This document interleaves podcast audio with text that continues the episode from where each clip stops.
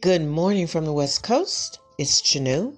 I am a mixed media artist. I'm located on the West Coast. You can find me on social media Periscope, Instagram, Twitter, and of course here on Anchor.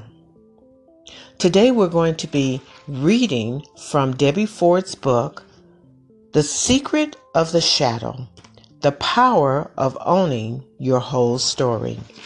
Chapter 1 You and Your Story. Imagine that you knew at birth that you were a master, that you were powerful beyond measure, that you possessed enormous gifts, and that all it would take to deliver your gifts to the world was your desire. Imagine that you came into this world with your heart filled with the healing power of love, and that your only desire was to bestow that love onto all those around you. Imagine that you had the ability to create and have all that you want and all that you need. Is it possible that at some point in your life you knew that there was no one else in the world like you? And that in every fiber of your being, you knew that you not only possessed the light of the world, but that you were the light of the world. Is it possible that at some point, at one time, you knew at the deepest level what your gifts were and that you rejoiced in those gifts? Take a moment right now and see if you can remember that time that you knew the truth of who you really are.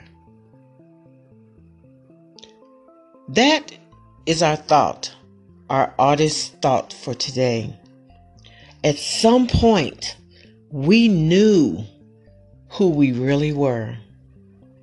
On the deepest level of our consciousness, we knew what gifts we possessed. We knew why we came into the world.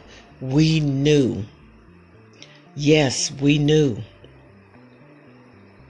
I'm Chanu, and this is Artist Thoughts. You can call in, leave a comment. You can even text a comment. Have a great day. And remember, at some point, you knew who you really were. Have a great day, guys.